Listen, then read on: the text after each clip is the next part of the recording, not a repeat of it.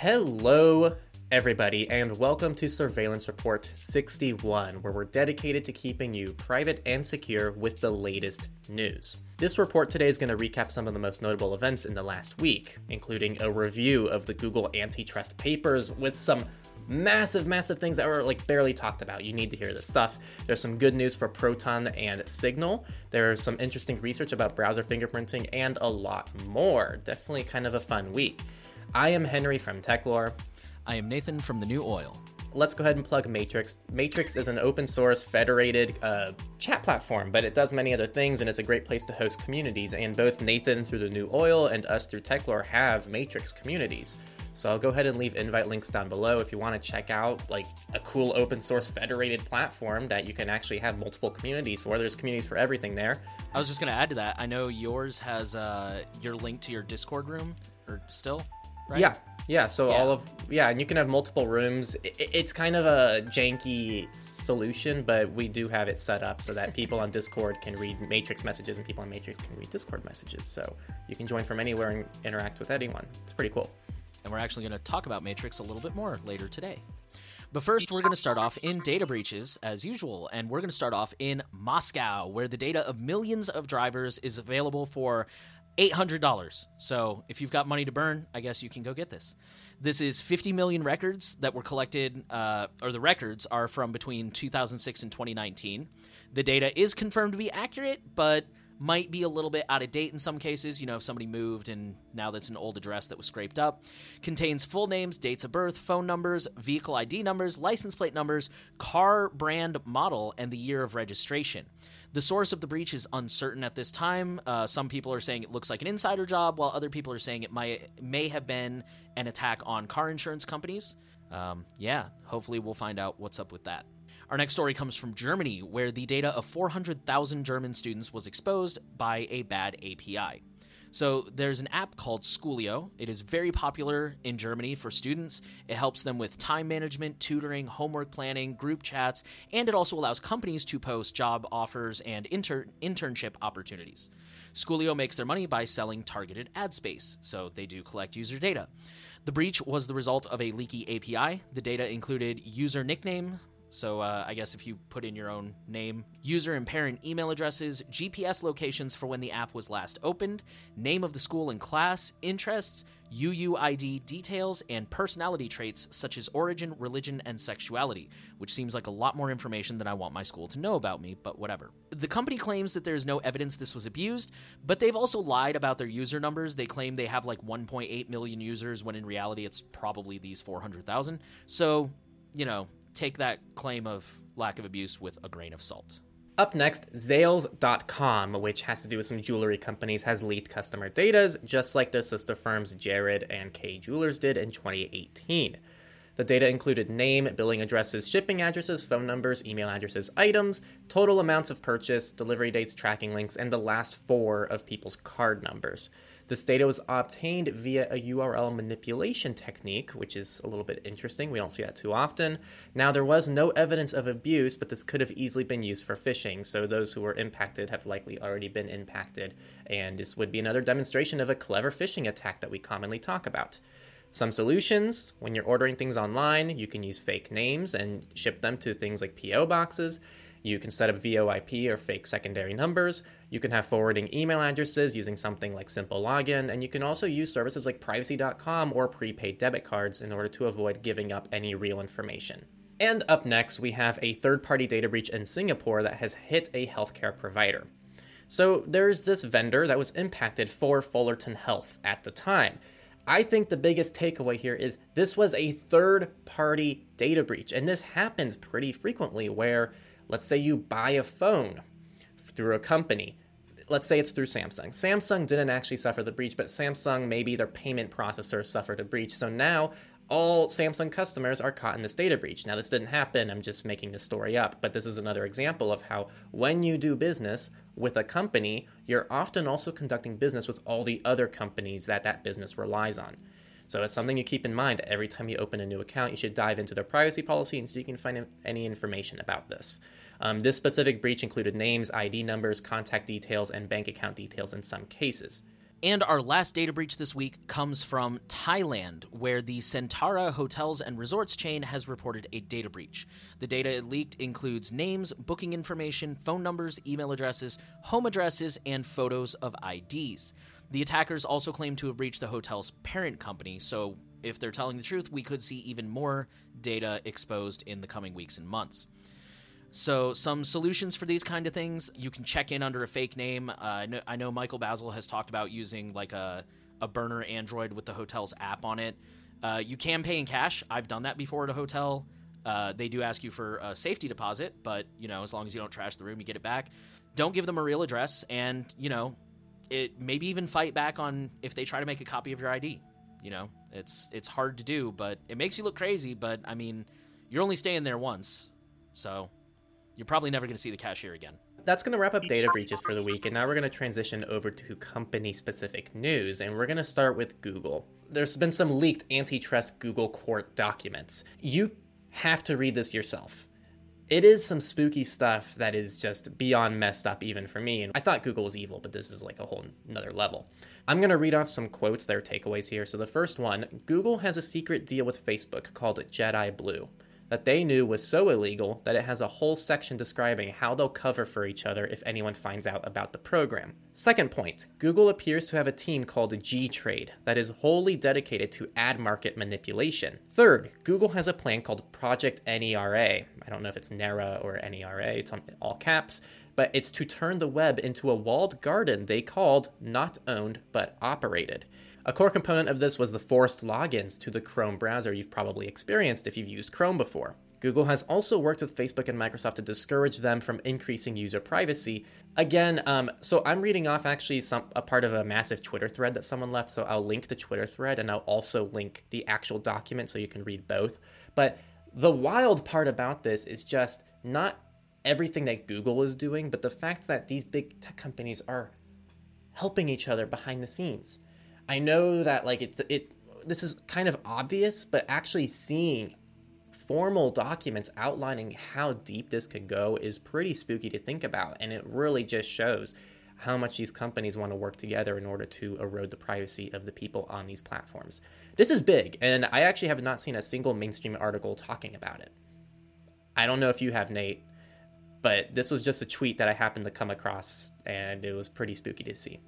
I, I mean, I know I've definitely seen the term Jedi Blue somewhere in the past couple weeks. Um, I, I think I've seen maybe Slashdot has run a couple headlines about this, but yeah, I mean, I, I definitely have not seen anywhere near like the the Proton uh, IP logging thing we covered a few weeks ago. Like, I haven't seen anywhere near that level of discussion for sure. Yeah, what, what the hell, man? Like, not not to discount like the I guess the concern behind the Proton stuff, which we t- we did talk about. Every time we talk about Proton, people are like, "Are you guys just gonna ignore the IP thing?" And it's like, look back a few weeks, we covered it in the whole surveillance report. It's literally the title and thumbnail of the surveillance report. but like, I can't believe that people made such a big deal out of that, which, in our opinion, was like very blown out of proportion if you actually looked into what happened. And then this Google thing happens and no one's talking about it. Also, off the record, is that why you texted me the other day and you were like, "Watch surveillance report"? Do you even remember? Oh no, I was getting I was getting B-roll for our signal video.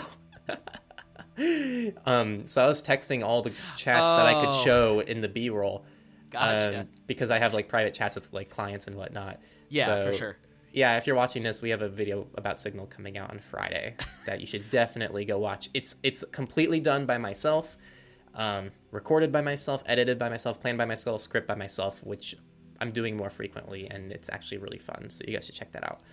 I was just really confused because I was like, I edited the last one. Why would I go watch it? I watched Watch it like twelve times. Nathan goes and re-watches, looking for all the little details. He's looking like, for the Easter egg. yeah, exactly. Did you add something? Anyways, um, so we do have one more quick Google story before we move on from that. Uh, they're, Google they're is... gonna they're gonna make up for everything I just did. Just listen to this. Yeah. Okay. This totally makes up for everything we just talked about. Uh, a, a few weeks ago, or uh, maybe a month ago, we talked about how Google is rolling out a tool to help minors delete photos of themselves from Google search. Not from the internet, mind you, just from being indexed by Google search. Well, it's now officially rolling out. So, good job, Google. You've, you've fixed the internet. With that, we'll talk about what Amazon's up to. So, Amazon is trying to bring Alexa to hospitals and senior living centers next.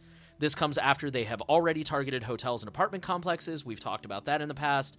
And for senior centers, they are hoping to allow residents the ability to do things like call loved ones, submit maintenance requests, talk to each other, which, I mean, actually I'll accept that one because you know some seniors do have mobility issues. So they'll it will allow the staff to make mass announcements, check in with residents, although I would hope they're doing that in person at least somewhat often. For hospitals, Amazon has already worked with Cedars Sinai and rolled out Alexas in their patient rooms and the, they will allow patients to change TV channels, play music, or communicate with the staff.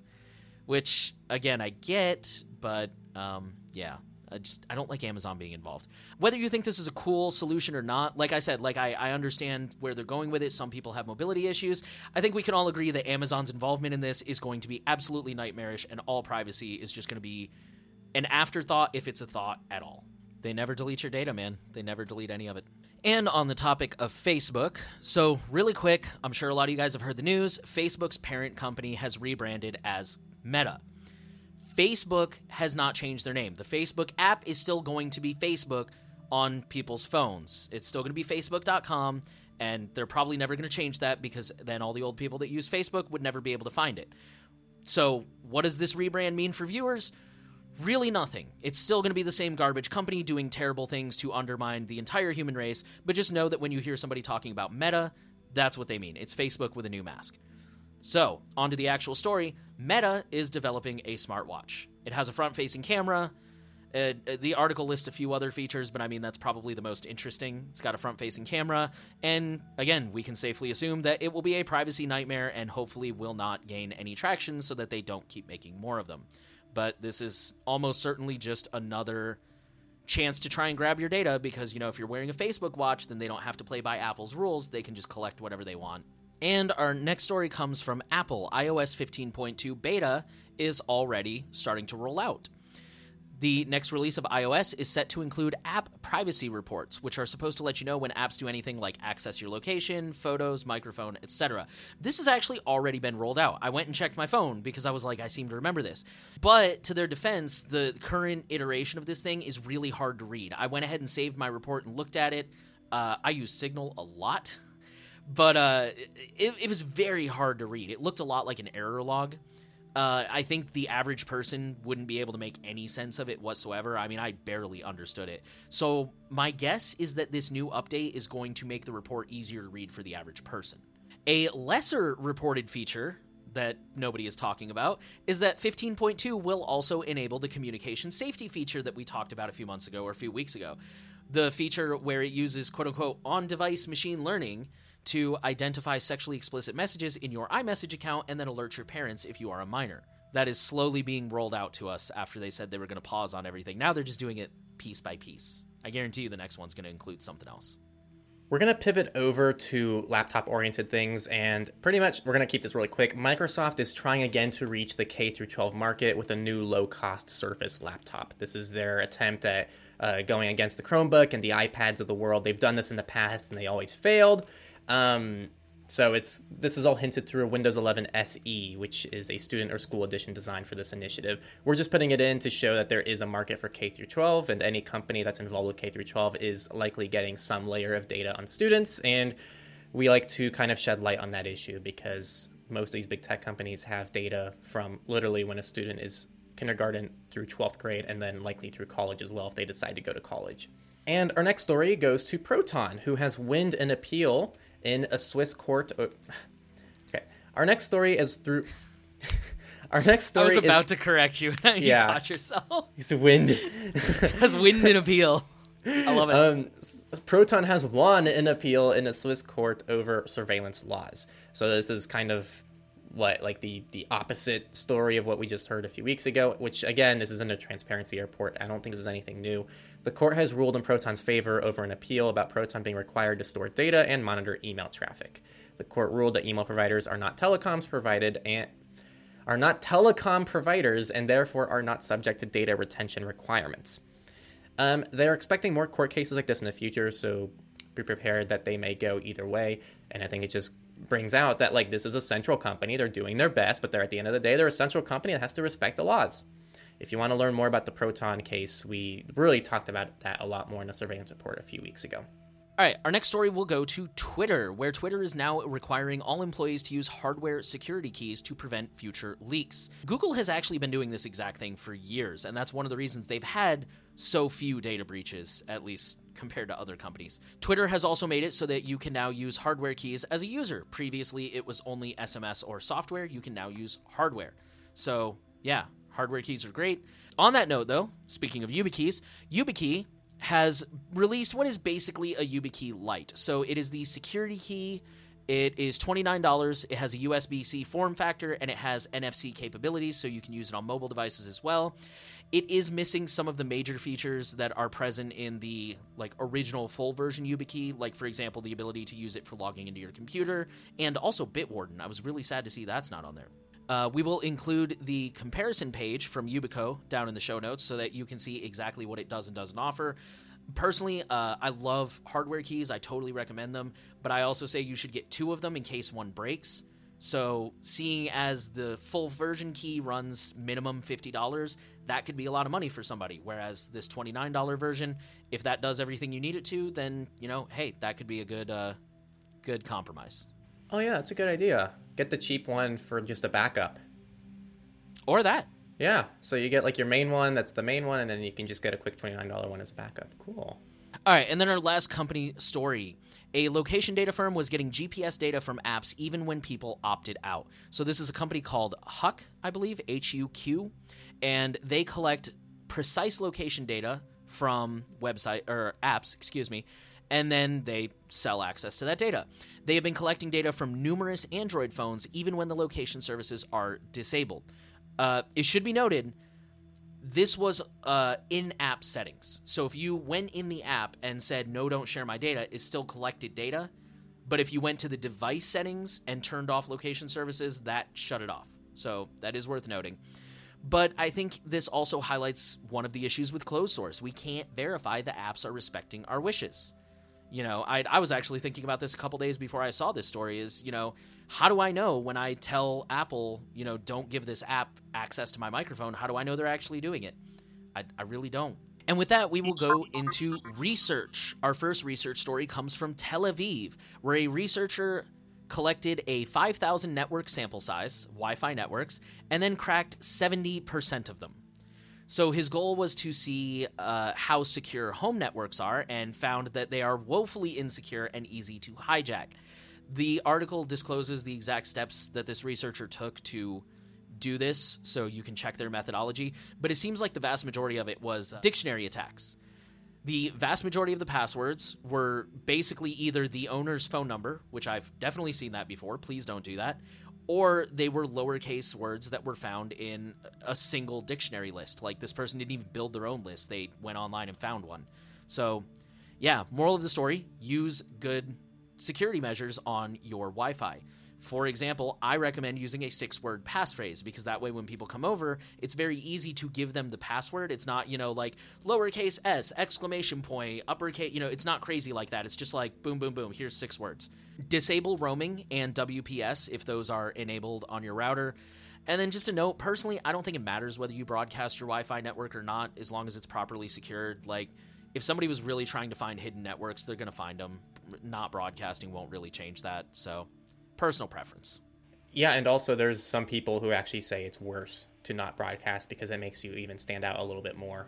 Yeah, like why is this guy hiding his network? I could see that. Our final research article for the week is a demo that shows that disabling JavaScript won't save you from fingerprinting. And just some context, we actually talked about a uh, fingerprinting story last week that talked about how it can happen and they can clone a fingerprint. And I, we kind of said like we don't want to give too much advice on how to prevent this because there's several techniques and it's kind of debatable which one to go with. Um, Nathan said that disabling JavaScript might help, and while it does help, um, this demo shows how fingerprinting can also be achieved with CSS and headers, which are two other uh, important ways of how the web works. Again, I recommend looking at this demo yourself in the research, but essentially, the best way to prevent fingerprinting is via the Tor browser, which has very great mitigations against this, and also using more common browsers that, as out of the box as you can, Brave has an excellent uh, use case for this, right? Because Brave not only randomizes every new website you go on, so every new website uses a new fingerprint, a new randomized fingerprint, but also it's a very common fingerprint. Even if they didn't randomize it, I feel like you as a Brave user can very easily blend among other Brave users because most people don't really ex- install extensions or do anything with their Brave browser. Firefox also has fingerprinting protection, and we talked about this more in our latest video comparing Brave and Firefox. And with that, we will move into politics. We will start off with um, I found this story really enlightening. It's the title says here's the FBI's internal guide for getting data from AT&T, T-Mobile and Verizon. So this comes from a 139 page slide dated from 2019 from the FBI's Cellular Analysis Survey team and was obtained, I believe, via Freedom of Information Act request. Uh, they didn't specify how; they just said it was like an open records request. There's kind of some some stuff here that we already know about, like you know how the FBI can obtain warrants and court orders for this data. But the really interesting stuff is that for the first time, we have some insight into how long U.S. telecommunications companies keep the data for and what data they collect. So, just to go over that real quick, T Mobile holds on to call records, cell site, and tower dumps, which is location data, for two years. Verizon holds on to it for one year, and AT&T for a whopping and completely unreasonable seven years. Like even one of the experts they interviewed in the article was like, they have no business reason to be holding on to that data that long. Uh, AT&T also retains quote cloud storage and web browsing data for one year, as well as uh, data from your wearables. Although they didn't specify how long they keep that data, so I don't know if that's the one year they just mentioned or what else. But moral of the story: your cell phone cell phone providers keep data for quite a long time, and they have no issues turning it over to the police with a warrant. And on almost the same exact note, in the same week that this came out, there was a, another paper published by the FTC that takes a look at what internet service providers know about you and examined the privacy practices of six major internet service providers. These are the key findings, and I'm going to quickly read these off, but you should actually look into this yourself because it's only it's only more damning the more you read into it. So first, some ISPs in our study combine data across product lines. Three of the ISPs in our study reveal that they combine information they receive from consumers across their core services and at least some of their other services. For example, TV and video streaming services, home automation and security products, and connected wearables. So essentially, they are combining data across different services.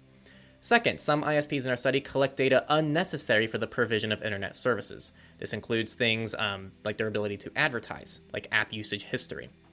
Third, a few ISPs in our study use web browsing data to target ads. Two of the ISPs in the study stated they use web browsing information to target ads to customers, and another reserves the right to use such information for advertising purposes. Next, many ISPs in the study group, consum- group consumers using sensitive characteristics to target ads. Many serve targeted ads across the internet on behalf of third parties. In doing so, they place consumers into segments that often reveal sensitive information about them, allowing advertisers to target consumers by their race, ethnicity, sexual orientation, economic status, political affiliation, or religious beliefs. This is kind of the big gotcha the fact that normally when you buy these services, you don't give them your ethnicity, your sexual orientation, your economic status, you just buy the services. So all of this is obtained via behaviors of you over time. It's massively like concerning. Next, they also study and combine personal app usage and web browsing data. And finally, a significant number of ISPs in the study share real time location data with third parties, which is not something that's new, but is just a reminder. So these internet service providers literally are doing everything possible to collect everything they can about you, which again is something that we already know as privacy advocates, but this is a whole 76 page, F- 74 page FTC staff report from the government that outlines their study into this, and it is beyond concerning. As for what to do, I really want to harp on the anti VPN gang right now, because there's a big community that goes VPNs are useless.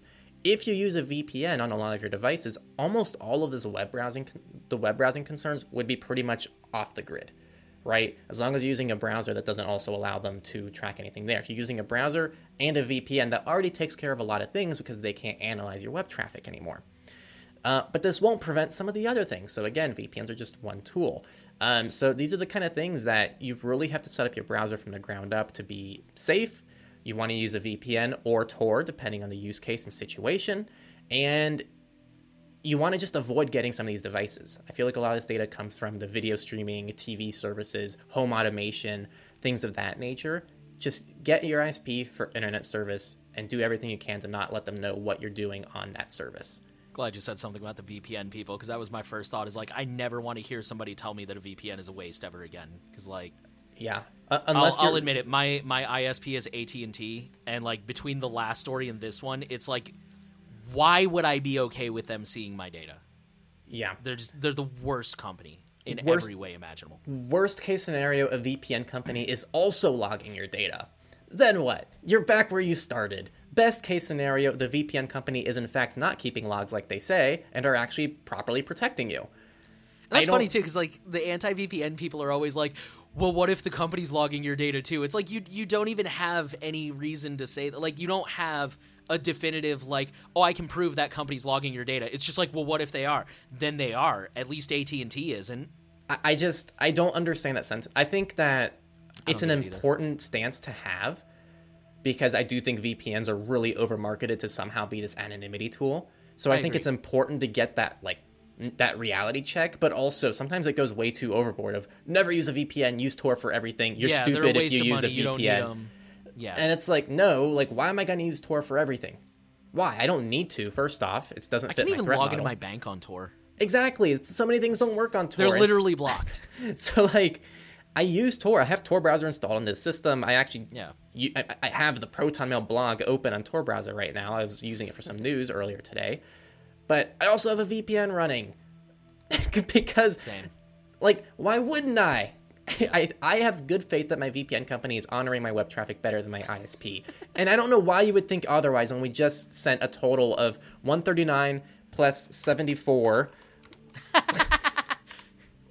213 pages of proof of how much these companies invade all your information. Like, just yeah. get a reputable VPN provider. Just make sure it's not one of those free ones. Yeah, and again, we host VPN tools. It's all open source, and we're not sponsored by any VPNs. Check out iVPN and check out Proton VPN. Check out Mullvad and check out Windscribe. Those are currently like the top four privacy respecting services that we can look at. Check out our open source tools. There's charts and everything you can look at all this and you can make your own conclusion. I don't care what VPN you use. I, I, had to say this in our browser comparison. I don't care if you use browser or I don't care if you use Brave or Firefox. I want you to use what works for you. So same thing here with VPNs. Just pick something you feel comfortable with. All right, that's it. That's it for those stories. this is a really rambly surveillance report, and it let is. us know if you like that. I think I'm going to keep in a lot of it just to see what you guys think about it. Okay, uh, so our next story is going to be a quick update on one from last week. So last week we talked about the UK and how there were nine schools in Scotland that were rolling out facial recognition to allow kids to pay for school lunches. After immense backlash, the program has been halted. One of the schools has completely abandoned it, and the other ones have temporarily paused it. That's quote unquote for listeners. Uh, yeah, so um, good news. Just a quick update on that. We'll let you know if we hear anything else, but hopefully they will realize that's a terrible idea. Especially in a, a I believe the article pointed out this some of these counties or like areas have actually banned police use of facial recognition. So like if it's so bad that the law enforcement can't use it, why are we cool with it on kids? But anyways, yeah, so uh, hopefully that'll just be dead in the water and they won't come back to it. But if we hear anything, we'll let you know, of course. And our last political story comes from South Korea, where the government has provided 170 million facial images obtained in the immigration process to private AI developers. I'm going to quote the article here. The South Korean government handed over roughly 170 million photographs uh, from Incheon, I probably mispronounced that, Incheon National Air, International Airport, showing the faces of South Korean and foreign nationals to the private sector without their consent, ostensibly for the development of an artificial intelligence system to be used for screening people entering and leaving the country, unquote. So the government actually mentioned this program all the way back in 2019 but they just kind of mentioned it. They didn't really give any details about what data they were handing over, where they were going to collect that data from, or even who they would be giving it to. They were just kind of like, hey, we're going to build this AI to help with screening people coming and going in the country. And that was basically all they said. I'm going to go ahead and quote the article again here. It says While the Immigration Act does not allow the Ministry of Justice to collect or store biometric data such as facial images from South Korean nationals during immigration screening, it does store fingerprints and facial photographs from the South Koreans who have applied to use the automated immigration clearance service introduced in 2008. Unquote. So uh, I, I may be misunderstanding that, but to me, that sounds a lot like the U.S.'s equivalent of the TSA pre check thing where like you basically give them way more information than usual and you get to skip the security line and apparently it's really fast and painless but yeah i think this is a really good example of why you shouldn't use those things because as we always say once you let go of the data you have no control over it we we can't control what they do with it and we can't get it back and they were notoriously not transparent about it so yeah just be careful. Traveling is such a nightmare nowadays for privacy, and that's so sad. And now we're going to move over to FOSS News, free and open source. I'm going to try to get through this one really quickly. So, first, the US government wants Signal's private user data that it simply doesn't have. So, the US subpoenaed Signal for user data, and they asked for a lot of data, like everything. It's things that Signal doesn't even access. Like, I think they even asked for things like user emails. And so, once again, Signal came forward. They had almost nothing. And they pretty much gave what they have, which is the original account creation date, and I think the last time the user logged in. Uh, don't quote me on that, but I'm fairly certain that's all they gave. Oh wait, no, I, qu- I did quote it. Let's go back in time.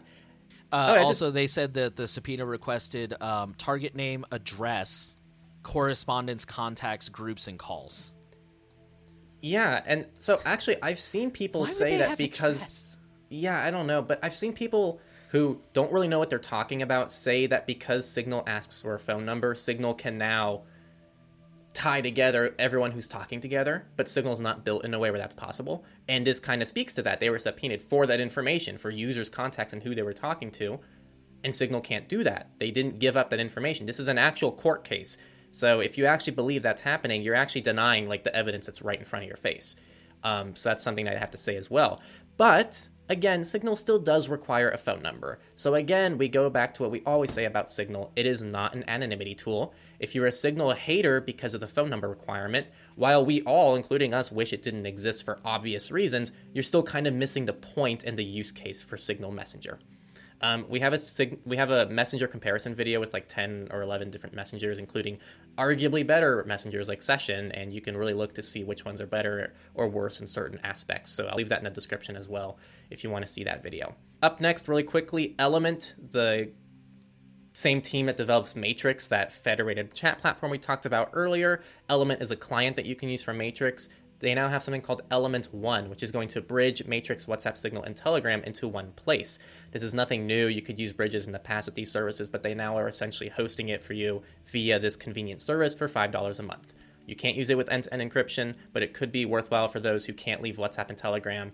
Um, but like now they can, but and their family members don't have to move over to Matrix to use Matrix. So you can interact with them via Matrix. That's pretty much it. Our next story comes from Mozilla, who blocked malicious add ons installed by 455,000 Firefox users. So basically, there was a proxy API that was available in certain Firefox add ons, and it prevented users from getting updates. Personally, I recommend just using uBlock Origin to block JavaScript. That works 99% of the time for me. Uh, the only place it doesn't seem to work is uh, Wall Street Journal. Microsoft Defender was actually the only anti malware service that was finding this issue and flagging it, which, in my opinion, is another reason not to pay for third party uh, malware protection. Microsoft Defender is totally fine if you're a Windows user. And uh, there was an interesting response to this after Firefox, you know, removed this add-on for a lot of people. They also responded. They said, starting with Firefox 91.1, Firefox now includes changes to fallback to direct connections when Firefox makes an important request, such as those for updates via a proxy configuration that fails. So, if I understood that correctly, that means that you should be using a VPN on the system level and not just relying on a browser proxy, because otherwise that connection will go directly through your regular internet or data and you won't get the protection of a VPN. And then, of course, always remember to be cautious with your add ons. Be careful what you add. All add ons have a lot of privileges that you may or may not necessarily want to give to, yeah, to that developer. All right, up next, your browser can tell websites how to treat your data, but companies didn't have to listen. Until now. So there's something called global privacy control. We've talked about this in the past. Brave already has it, and the DuckDuckGo add-on, which is pretty new, has it, and Firefox is about to add it. And of course, Chrome has no plans. They're like the, the guy in the corner who's like, mm. Chrome just says LOL. Yeah, just LOL. We don't need that. Um, so, global privacy control will tell websites your preferences regarding cookies and data sharing so that you don't have to manually do it every time. And oh my gosh, for convenience sake, thank you. And I think Nathan threw in a note here should we change our VPN servers to California so they respect it? Our last story is a really quick one about the Hive ransomware, which is now encrypting Linux and FreeBSD systems. This is just our really quick periodic reminder that nothing is bulletproof, not even BSD. For those of you who don't know what BSD is, it's uh, I guess I would say it's like Linux on crack. It's not Linux related at all. It's a completely different operating system, just how like, you know, Mac and Windows are completely different operating systems. But yeah, a lot of people like BSD because it's more hardcore than Linux and it's more secure, but it is also not bulletproof. So I'm not trash talking BSD. I'm just reminding you nothing is perfect. And with that, let's move into Misfits. We're going to start off with Iran, where a cyber attack closed gas stations across the country. The attack brought down government issued electronic cards that many residents are relying on right now to be able to pay for basic things like gas and food, because right now the country is kind of economically struggling under a lot of US sanctions. Or I believe it was US, maybe it's just lots of sanctions. But either way, they're not in a good spot right now economically. So the government's been kind of handing out these cards to everybody, and a group shut down something with the cards. They didn't really specify if it was like the payment system or the the back, but whatever. The cards didn't work, so nobody could buy gas. And no group has taken credit for it as of yet. So the lesson here, just remember cash is king if you have that opportunity. Yeah, it's always good to have some cash on reserve if that is an option for you. Our next story is a supply chain attack. A popular NPM library was hijacked to install password stealers and miners. The UA Parser JS library infected Linux and Windows with crypto miners and password stealing Trojans. And this is a library that is used in thousands of projects like Facebook, Microsoft, Instagram, Amazon, Google, Slack, Discord, Mozilla, Reddit, and many more that I didn't list.